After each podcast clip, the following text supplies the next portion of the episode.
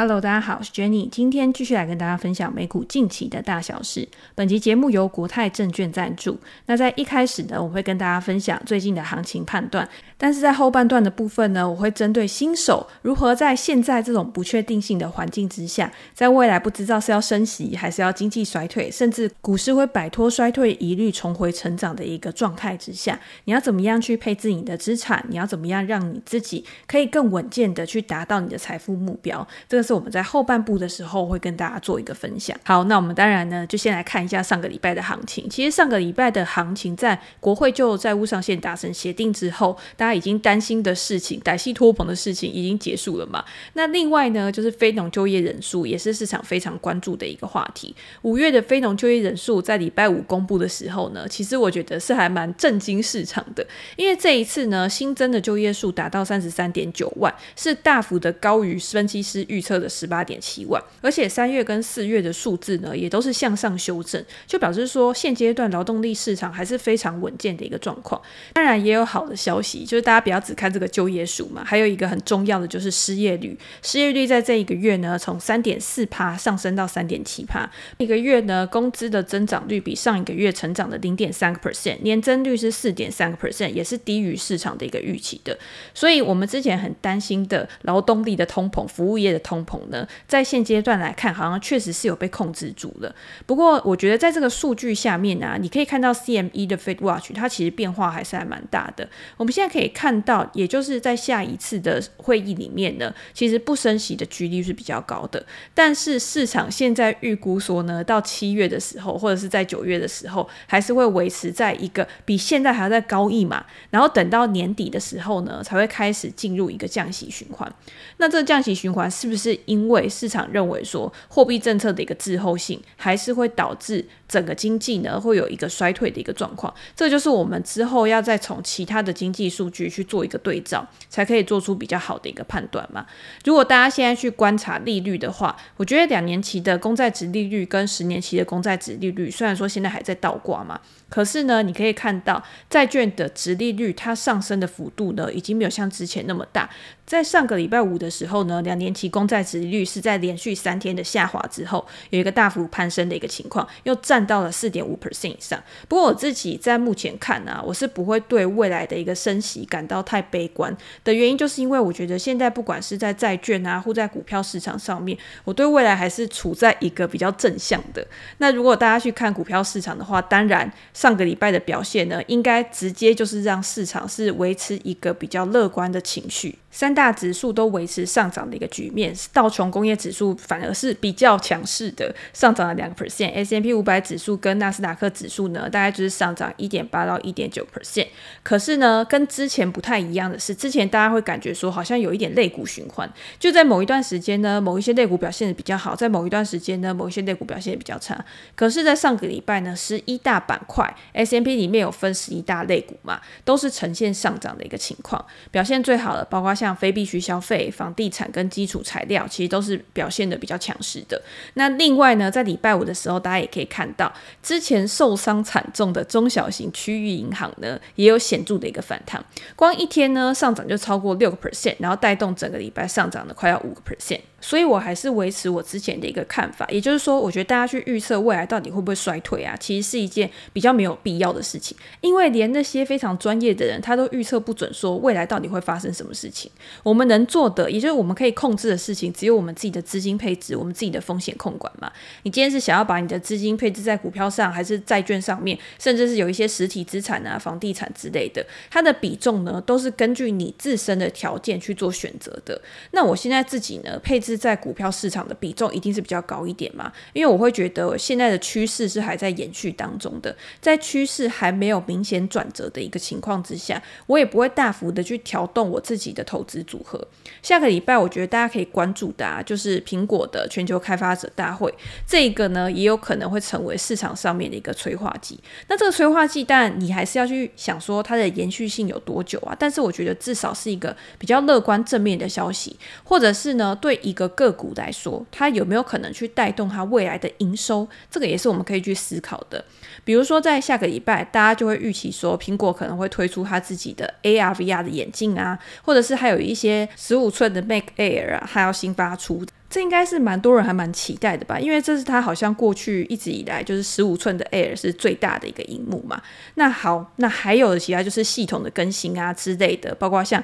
健身啊、健康照护啊，或者是金融相关的一个软体的更新，这个也都是市场还蛮瞩目的。那如果以这个 AR VR 眼镜来看的话呢，有分析师预估说 Apple 的东西一定不肯便宜的嘛，它推出的价格呢可能会介在两千到三千美元之间，是市场上面最贵的这个 AR。VR 眼镜，相比于 Meta，它也有一个非常广泛，我觉得算是市占率最高的这个眼镜嘛。它的售价呢，比较高阶的款呢，大概也不超过一千美元。所以呢，今天这样相比下来，如果 Apple 真的推出来，又广受到市场上面的欢迎的话，分析师预估在二零二四财年呢，有可能会为 Apple 带来一百一十亿到两百亿美元的一个年收入。今天有新的产品跟服务，它就是一个催化剂。那未来如果有可持续性的话，但也有可能会带动 Apple 公司的股价上涨。但是呢，Apple 现在以它现有的业务，我觉得就已经非常强了嘛。从今年以来呢，Apple 的股价已经上涨了快要四十 percent。所以市场会认为说，未来可能会有一些催化剂去带动它的股价。我觉得对于它来说是一个加分的作用，因为呢，它本来就已经很强了。那今天要怎怎么样让它变得更强、更茁壮、更有竞争优势？那当然就是要看 Apple 它怎么样在未来呢，可以有更吸引人或者是更性感的一些议题，然后来发酵，让它变成市场上面最关注的一个明星。总之，不管怎么样呢，今天你是用个股或者是用 ETF 来布局，我觉得现阶段的美股啊，我觉得应该都是一个可以给投资人还蛮光明希望的一个市场。那当然，我们就接下来继续看说未来到底会怎么样的一个发展。如果今天你是一个美股新手的话，其实你不不一定要去投资个别的公司，可以透过 ETF 的方式，不管是在股票、债券、美股的大盘，你都可以找到值得长期投资的一个标的。好，那我们也知道，二零二二年呢是过去几十年以来少见的大通膨、大升息的一个时期，各个资产的估值呢都因为高利率的情况而大幅的下滑，所以现阶段呢，你会看到股票、债券它其实都是在一个比较低档的价格。投资人如果以一个更长远的投资计划来考量的话，现在反而是你应该要更勇敢去布局的时间点嘛。对于已经拥有财商思维的人都可以了解到，投资对于财富的累积。呢，绝对是有一定的重要性。在这一段时间里面，投资 ETF 的人呢，也不减反增，对于 ETF 的需求是持续不断的攀升的。如果你今天身边有朋友想要开始去投资啊，他一定也会问你说：“诶，你觉得有什么标的是比较好的？”那你可能如果是台股的话，你就说：“啊，那你就先投零零五零就好了嘛。”那如果是美股的话，像我妹之前她要投资，我就跟她讲说：“那你就先去扣 VOO 啊、IVV 这一类追踪 S M B 五百指数的 ETF。”我觉得对于新手没有研究投资的人，他是最适合的。他今天把钱投到了市场里面之后呢，赚到钱，他就会更有动机去想要学习其他的投资方法。所以今天你投资 ETF 是最简单的方式，然后可以去累积自己的财财富。到目前为止，全球拥有八千多档的 ETF 在市面上，资金规模高达十兆美元，你就可以知道 ETF 的市场是有多大。那当然呢，如果今天市场非常大的话，金融机构它在推出 ETF 的时候，也绝对不会只有大盘的嘛，它可能有非常多元的 ETF 种类可以去做一个挑选。我自己呢，在规划投资组合的时候，当然资金配置的逻辑就是从大盘去思考。通常是在整体趋势向上的时候呢，会比较积极的去做一个布局。那你今天要再深入的话，当然就是挑选强势的产业作为你的核心配置，或者是你想要额外去补足你更看好的产业的时候，也有很多的 ETF 可以去做一个选择。最后呢，如果你想投资个股的话，你就要评估说，在这个产业里面有哪一家公司是最具有竞争优势的，它可以在这一块饼里面呢拿到最多的份额，那你就可以针对个别的资产。去做一个增减的一个配置。现在市场上面呢，大家可以看到，如果讲到 AI 的话，你可能就会想到 NVIDIA。如果今天想到电商巨头的话，你可能就会想到亚马逊嘛。如果今天想到消费性电子最大的那一家的话，你可能就会想到 Apple。这些公司呢，它在这个市场上面一定都是有一定程度的地位，它的获利能力也一定是特别好的，你才会想要去投资它。而且它在长期之下呢，也会为你带来不错的一个报酬。所以在多头市场的时候，投资人是可以更积极的。但是如果今天是在空头市场，就像过去这一年，除了你现金水位的提升之外，你要怎么样去让自己不要空手？因为你永远都不会知道反弹什么时候来。所以资金的部分呢，我自己就会更偏向说，好，那我就先以大盘的 ETF 去配置，我就以产业的 ETF 去配置。原因是因为。ETF 它是具有长期持有、分散风险的特性。我今天就算没有个股，但是我的 ETF 里面呢，可能刚好就有我想要买的公司。那我在持有的过程当中呢，我也可以对整个市场的变化是比较敏感的。而且，即便是市场波动比较大，我在持有这些 ETF 的时候，我情绪受到的影响比较小，我自然更抱得住股票。等到真的市场又变成多头的时候，我再去买我要买的股票，你就不会觉得啊，我前面那一段都没赚到，那我现在呢也不知道什么时候要上车。好，那接下来呢就会衍生出另外一个问题。那如果今天我想要做长期投资的话，这么多的选择之下，每一种 ETF 都适合长期持有吗？到底要怎么选择会是比较好的一个方式？要从哪一些面向去做分析？我们先来了解 ETF 的特点跟它的优点。多年以来呢，ETF 都一直被视为是被动投资买入并持有的一个代名词嘛。但是到现在呢，已经发展出非常多种的投资策略，从被动投资到主动投资的 ETF，从大盘到产业，从产业呢，你又可以分支到许多不同的主题类型。一旦它的切分越来越细的时候，这些 ETF 它就会越来越集中在某一些公司上面。那如果它越来越集中呢，你就知道它一定是牺牲的部分分散风险的公司。功能嘛，你可能在这个产业里面，然后你投资在不同的公司上面，那哪一家公司涨呢？对这个 ETF 都是有好处。但是如果刚好遇到了经济衰退，刚好遇到了产业转型，那有可能这些公司呢，它都是一起不好，它都是股价一起下跌的。那这个时候你承担的风险一定也会比较大。不过 ETF 的好处是呢，相比于很多年前更普遍的投资方式，大家都会投资共同基金嘛。基金你是必须要透过申购的方式去买的，可是 ETF 的好处是，它就像一般的股票一样，它是在公开市场上面去交易的，所以你随时呢，你都可以去买入跟卖出，它是具有非常良好的流动性，而且它的透明度也很高。不过呢，这个时候反面来看呢，今天太方便也是有另外一个坏处，就是因为你随时随地都可以去交易嘛，也让投资人呢在投资 ETF 的时候，他比较不会从一个长期的角度去思考。它比较是那种短线交易，反而是本来应该要长期持有的东西，本来应该要是作为被动投资的一个标的，它变成了一个当冲的工具，它变成一个短线投机的一个工具。这个反而是我觉得 ETF 在现代的投资市场上面啊，好像有一点被误用的情况嘛。不过我觉得，不管今天是长线投资或者是短线投资，透过 ETF，大家可能都会觉得说是一个很好用的工具。只要你今天你知道你自己的投资原则是什么，只要你知道你的目标在哪边的话。任何的商品都可以作为你累积财富的一种手段，一种很好的工具。只要你善用它，就像刀子嘛，刀子你今天可以拿来杀人，可是你也可以拿来做菜啊。那你要说刀子是一个很不好的东西嘛？但是在你需要它的时候，它绝对是一个必需品。我觉得 ETF 也是这样。以投资来说呢，我觉得对于任何投资人。ETF 都是最好上手，而且让你可以跟着整个市场的趋势、整个经济的成长一起获利的工具。所以，我们今天先从长期投资开始，也就是说，你今天想要稳定的去累积你的财富的时候，你可以从哪一些 ETF 开始挑选起？好，我们来介绍，我觉得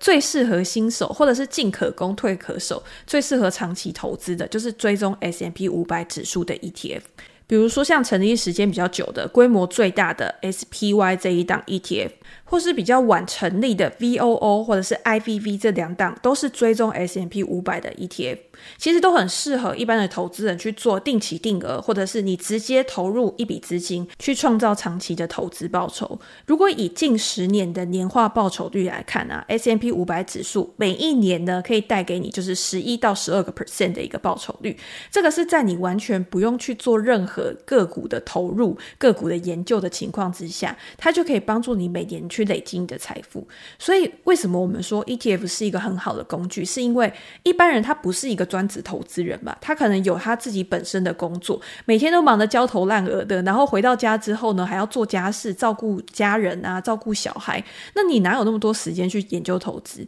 那这个时候，你一定是要把钱去放在一个可以帮你创造财富的地方。如果你今天是放在定存好了，定存就是这样一两趴的一个利率而已。如果你再考量到通膨的话，其实你的财富是没有增长的。可是股票市场它是一个聚集所有的生产力、创造获利的一个地方，它是跟着这些公司的获利一起去成长的。所以这个也是为什么我们可以在股市里面赚到钱的一个原因。我们等于是把我们的钱去提供给这家公司，它的管理者，让他可以去创造他的财富，让他可以去放大他的一个价值。那如果今天讲到生产力的话呢，那我们不能不提到就是科技股嘛，因为你可以看到这十几年来呢，都是靠这些科技巨头、这些科技股在推动科技的进步，在推动整个生产力的大爆发。所以，以如果今天你在投资美股的时候，你想要去投资以科技股为主的指数的话，那通常大家会投资的就是纳斯达克一百指数的 ETF。股票代号是 QQQ，三个 Q，它是成立于一九九九年，所以它现在的规模呢，也已经到了快要两千亿美元了。它近十年的年化报酬率是十七点五个 percent，你就可以知道科技股在这一段时间是多么的蓬勃发展。只是今天大家可以看到，它带给你更高的报酬率呢，相比于 S M P 五百指数，因为 S M P 五百指数它是分布在更广的公司上面，它是分布在更多的产业上，所以呢，它的报酬率虽然比较低，可是它的波动呢也会是比较小的。以长期投资来说，我觉得像 SPY 或者是 QQQ 两档都还蛮适合的。但是你还是要考量到你自己的风险承受度，然后去配置你的资金在这些 ETF 上面。好。那接下来呢，我们就要去讨论了嘛。因为过去呢，长期以来利率都处在一个非常低的时代，所以如果你以前呢，你想要去投资债券的话，第一个是你可能赚不到什么资本利得，第二个是它支付的利息也很低。当然，大家就会觉得说，那我宁可把钱去投入在股票市场上面。可是现在的时空背景已经完全不一样了哦。联准会在这么多次的升息，已经把利率升到五个 percent 以上的情况之下呢，股债在去去年表现得非常差，但是今年开始呢，会不会是一个股债配置的好时机？也就是说，以资产配置来说，以前我们都常听到嘛，如果你今天呢想要做一些平衡型的配置的话，你可以把股票跟债券呢各一半，或者是六十四十来做一个分配。那如果你今天是风险承受度更高的人，你可以用八十二十来做一个配置。我觉得以一个新手来说啊。我们刚刚讲投资大盘的 ETF 是进入市场的第一步，可以把它作为核心配置。那接下来呢，你就可以再去想，那我其他的资金呢，或者是我其他的比重，我要配置在哪一些资产上面是比较好的？在这一段时间呢，就有很多的读者或投资人问我说：“诶，那我现在适不适合去配置债券啊？”我都跟他们说，我觉得现在债券是一个非常不错的机会。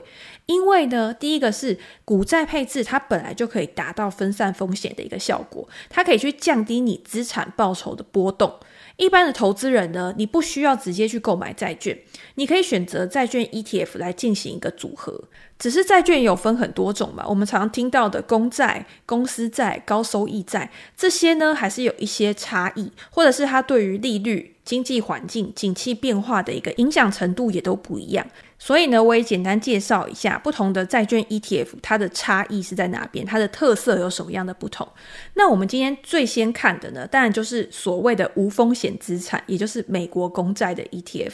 美国公债 ETF 呢，它也有分短期、中期跟长期的。短期通常就是一到三年的美国公债的 ETF，它的代号是 SHY。那中期呢，可能就是七到十年的，股票代号呢是 IEF。那长期呢，就是以二十年期以上的美国公债 ETF 为主。那股票代号是 TLT，大家不用担心说我现在讲这些代号你会记不起来，我会把相关的文章连接放在资讯栏，大家如果点过去看的话，就会有表格跟图示会比较清楚。那三个公债呢，它当然就是照不同的到期期别来做一个分类。那大家要知道的就是说，短期公债跟长期公债它不一样的是，在利率变化的时候啊。长期公债的 ETF，它对于利率变化的敏感度是更大的。所以，如果以现在你会觉得说，现在是美国升息的一个尾声，升息的一个终点的话，将来如果在降息的一个阶段，或许长期公债的 ETF 可以给你带来的上涨的机会、上涨的报酬是会比较大的。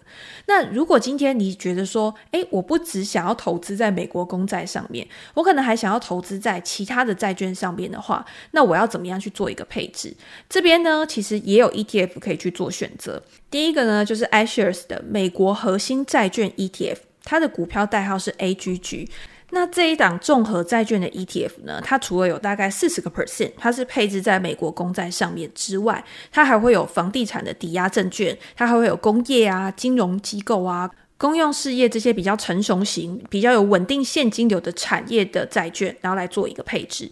那在平等上面呢，它也都会以投资等级的债券来作为配置的一个目标。所以今天如果你投资在像这种综合债券型的 ETF 上面呢，我觉得也是可以帮助你去做一个分散风险的作用。我觉得这些呢都比较适合拿来做资产配置。相比于大家有的时候会说，诶，可是我想要利率再高一点啊，我想要去配置高收益债。大家要知道一件事情，就是今天为什么它会称为高收益？它为什么可以给你更高的利息？它一定。是有原因的，比如说它的违约风险可能比较高，比如说呢，它是投资在一些信用等级比较不好的债券上面，它当然要用更高的利率来吸引你。可是我们今天做资产配置的目的是希望我们的投资组合可以很稳健嘛，希望我们的波动可以比较小，可是又可以有不错的一个收益率。所以今天如果你去把高收益债啊拿来作为你自己的投资组合配置的话，其实你是帮你自己的投资组合去增添的风险，而不是帮助你去保护你自己的一个财富。好，那以上的这些 ETF 呢，或者是你想要投资一些海外的股票，有哪一些管道可以去投资呢？台湾人如果想要去投资海外的股票的话，第一个当然就是透过海外券商嘛。第二个呢，就是透过台湾券商提供的复委托功能。但是我觉得这两种方式啊，其实都有各自适合的人。比如说，你今天你是一个平凡的交易者，或者是你今天呢，你就有很多资金在海外的话。那当然，你透过海外券商是非常简单，而且是比较适合的。但是，如果你今天是交易频率比较少的，你想要做长期投资的，你希望你的资金可以做更灵活配置的投资人呢，或许你也会比较适合去用副委托来投资海外的股票。而且，如果大家有在关注现在台湾付委托的券商，因为台湾现在投资美股或者是投资海外有价证券的人已经越来越多，越来越普及了，所以这些券商呢也都相继去推出很不错的手续费优惠。那今天你去看这些手续费，如果它已经降到一个程度的时候，相比于你每一次你都要把美金去汇出，那你美金汇出的时候也有会费好几百块啊。那大家也可以去评估一下，因为有一些人他汇出去的金额不是那么高，那或许这些汇费呢，你去转成台湾的付委托手续费，它其实是不会那么划算的。那我自己也有稍微去比较过，我也会觉得说，国泰证券它的付委托服务啊，定期定额申购 ETF。或者是在单笔去买股票的一个情况之下呢，我觉得它的优惠其实都还蛮不错的。大家可以点到连接的文章去看我的一个分享啊，有一个比较表，你就可以知道国泰证券它的优势是在哪边。它主要几个最大的优势呢，第一个当然就是手续费非常的优惠。第二个就是呢，你的资金运用是可以比较弹性的，因为台湾人如果你是用复委托的账户的话，你可以选择用台币交割，或者是用外币交割。第三个呢，是我觉得它的 App 还蛮好用的，它在 App 里面呢，它可以即时提供给你美股的行情报价，而且它是有分类的，所以所以你可以看个别的产业啊，或者是个别的公司，它在这个产业里面的它的表现是怎么样。国泰证券呢，也是目前的券商少数有将美股的 ETF 选股功能独立设一个专区。所以，如果你今天呢是以 ETF 投资为主的话，你可以透过这个 App 呢去看说，诶，股神巴菲特持有的 ETF 啊，或者是有其他人持有的 ETF 啊，它会持续的去更新说这些 ETF 的功能。我觉得对于新手来说也是非常实用的一个功能。好，我们回到 ETF 上面，我们刚刚已经有讲了大盘的 ETF、债券的 ETF。它是可以作为你核心资产配置的一个方式嘛？但是呢，我觉得投资人永远都是非常贪心的。我今天有了大盘，有了债券之后呢，但是我每天在看盘，所以我也希望可以挑到一些趋势上的产业，有没有一些更具成长性的标的呢？可以让我去加入到我的投资组合，作为卫星资产的一个配置。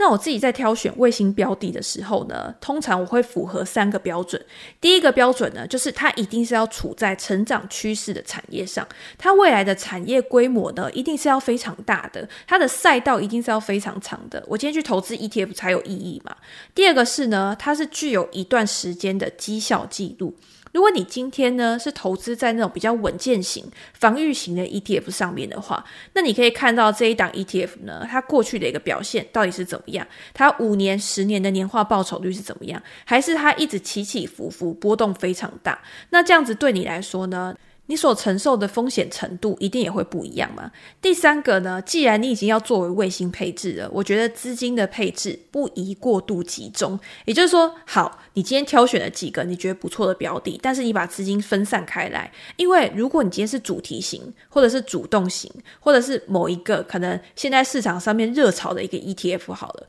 你直接把钱呢 all in 在这个 ETF 上面，那如果未来发生了什么意外状况的时候，因为它比较集中嘛，因为你的资金都放在上面，所以对你整体投资组合的报酬呢，它的冲击也一定是比较大的。所以，如果你今天要做卫星配置，我觉得符合刚刚这三个条件是很重要的一件事情。那有没有哪一些 ETF 是我觉得有符合到这三个要点的？我觉得第一个就是半导体 ETF。半导体 ETF 其实我们之前介绍过很多次，通常呢我们会选择的就是 SOXX 或者是另外一档 SMH。这些呢都是集中在半导体公司上面，但是我觉得半导体有一个特色嘛，就是如果今天这个产业发展的很好的话，它一定是上下游整个供应链这个产业都是非常好的，只是还有一些前后的时间差而已。所以你今天如果你看好半导体，你看好未来的五 G 啊、AI 啊、电动车啊，这些都跟半导体有关嘛，那你去持有半导体的 ETF，其实也是一个不错的选择。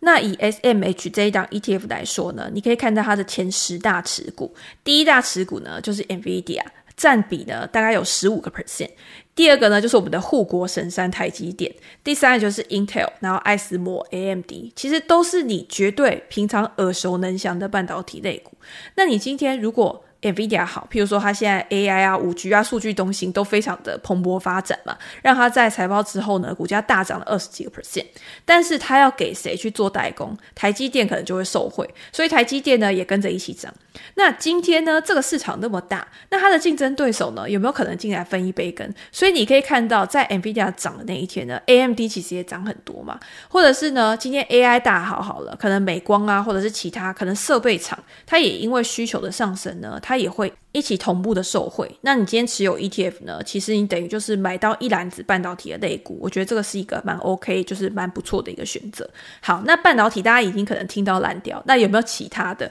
我觉得另外一个呢，云端运算的 ETF 其实也是蛮值得关注的。那大家可以去搜寻一档 First Trust。云端运算 ETF，它的股票代号是 SKYY，好像还蛮好记的哈。它也是以科技股为主，但是呢，它主要投入的公司呢，就是云端产业，跟云端产业相关，然后有云端营收进来的一些公司上面。这一档 ETF 呢，它成立于二零一一年，目前的资金规模大概是二十六亿美元，持有六十五家公司，近十年的年化报酬率呢，其实也还算不错，大概有十二个 percent 左右。那如果你今天你去看这个 ETF 它前十大持股的话，你就会发现也是大家非常熟悉的公司，因为大家要知道，其实云端它也是有从基础建设到平台到应用端嘛，所以今天基础建设呢，IaaS 它通常可以提供这个服务的都是大型的科技巨头，因为他们资本最雄厚。所以这一打 SKYY 呢，它前三大持股就是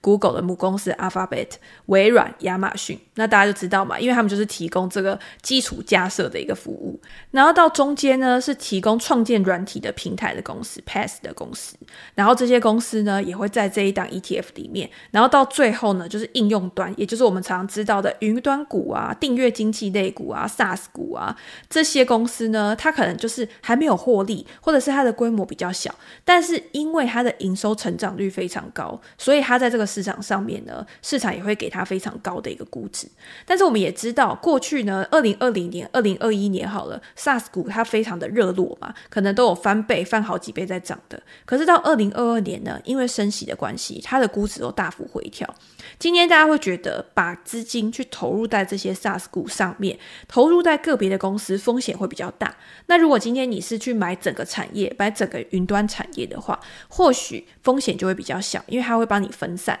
那等到整个市场呢开始反转的讯号比较明显的时候，你再去找哪一些公司又可以回归到高成长，哪一些公司更有可能呢，在扩展市占率的同时呢，可以更快的转亏为盈。那这个时候呢，透过 ETF 来观察，然后培养对市场的敏感度，我觉得也是很重要的。其实我自己在做 ETF 的时候啊，或者是我在观察 ETF 的时候，我有时候会把它当成我选股的一个工具，因为你会知道它排在这个市占，就是排在权重前十的，一定是它在这个产业里面呢，具有一定的规模跟地位的，所以它可以加速你去选股的时间。我就会先从它的前十大成分股开始研究起。然后再从这些财报里面啊，去找到它的延伸出去的可能供应链啊、配合的客户啊等等。好，我们刚刚介绍的两个都是以科技股为主的嘛。那如果今天你是一个比较保守的投资人，或者是在现阶段呢，你对未来的经济展望也是比较保守的，那要挑选 ETF 的时候呢，有哪一些选择？我觉得你就可以去追踪那种它跟景气循环的相关性，或者是它的敏感度比较没有那么大的，比如说必须消费类股的 ETF。股票代号是 XLP，它就是投资在一些不管今天景气好不好，你都必须要去支出的一些产品跟服务上面。那这一档 ETF 呢，它其实是规模蛮大的，资金规模一百八十八亿美元，成立于一九九八年。那目前呢，就是持有三十八家公司，这三十八家公司呢，主要就是分布在可能饮料啊。零售啊，家居用品啊，食品啊，就是它不是那种你要经济非常好的时候，你会去增加支出，像奢侈品。那经济不好的时候呢，你也不可能去舍弃掉的一些消费，比如说像可口可乐、百事集团。或者是以那种什么化妆品啊、洗浴用品为主的宝桥，宝桥就是那种各个品牌啊，你会觉得说，诶，都是不一样的品牌，可是翻开背面呢都是宝桥的东西。好事多也是在必须消费类里面，今天不管什么时间点，你去到好事多，人永远都是那么多，或者是。烟草类股，它也是必须消费类的，所以这些公司呢，它其实就是有持续性的需求嘛。那这些持续性的需求呢，可以让这些公司有充沛的现金流。所以你今天你在看 XLP 的时候，你会发现它的配息率、它的股息值利率也会比一般科技股相关的 ETF 它的股息值利率来得高。但是当然有好有坏，它的股息值利率比较高，但是它的成长性可能就没有像科技股那么好。可是，如果在那种经济面临到衰退的风险啊，或者是整个市场不确定性比较高的时候，通常这种必须消费类股，它受到的冲击，它的波动也是会比较小的。那大家就可以自己去想说，我今天我的风险承受度到底有多高？我愿不愿意去承受这样的风险？还是我只要这家公司很稳定，然后可以支付利息给我，我就已经满足了？那或许就比较适合这种比较稳健型的 ETF。好，总结以上的，其实美股当中还有非常非常多的 ETF。大家如果到国泰证券的网站，或者是你下载它的 App 的话，其实它也都会有介绍嘛，告诉你说，诶，你比较适合哪一种 ETF，它的公司有哪一些，你可以更了解这些 ETF 它不同类型，然后它适合投资的属性，跟它适合投资的一个时机。但是透过了解这些 ETF 呢，你也会慢慢的发现，美股市场呢，真的是一个非常有趣的市场。因为它真的有太多值得去挖掘的优点，除了可以分散投资、分散风险之外呢，你会发现很多的公司它都是非常值得长期持有的。你今天你去喝星巴克的时候，你去买麦当劳的时候，你去好市多逛街的时候，如果你今天你是他的股东，你对他更有认同感的时候，你是不是也可以更握得住他们的一个股票？今天，即便你已经有台股的部位，可是你今天你加入到美股市场里面，更多元的资金配置也可以帮助你，可以分散风险，可以带来更令人满意的一个报酬率。所以我会认为啊，今天为什么我会一直推广大家说你可以去做美股投资的原因，是因为你可以多一个资产配置的选择，你不一定要把你的资金全部都留在台湾，而且呢，借由去了解美股市场，你可以更扩展你的视野，可以找到更多更值得投资的一个标的。不管你今天是不是小资族，我觉得投资美股也不一定要很有钱，因为像 Apple 的股票一张可能一百多块美金，你换算成台币可能也就是几千块而已，但是你就可以持有美股里面市值最大的一家公司，而且可能你的手机刚好就是 Apple 的。我觉得你是小资族啊，你更应该要趁这个时间点。或者是及早的开始去做投资理财这件事情，那你当然就可以更快的达到你的财务目标。那现在呢，国泰证券它也有手续费的优惠。那手续费优惠期间呢，你也可以用定期定额的方式去强迫自己投资储蓄。这件事情呢，是你绝对在过了五年、十年、二十年之后回头看，绝对不会后悔的一件事情。好，国泰证券呢，为新手投资人打造实用的 App。现在开户交易满额都可以享有额外好礼，抽东京来回的双人机票。那详细的链接呢，我也会放在资讯栏，大家一定要点过去再看一下。那今天呢，就先跟大家分享到这边。如果大家有任何的问题或者是想要了解的主题的话，也欢迎留言给我评价。我们在之后的 podcast 可以再拿出来跟大家做一个讨论。那今天就先这样喽，拜拜。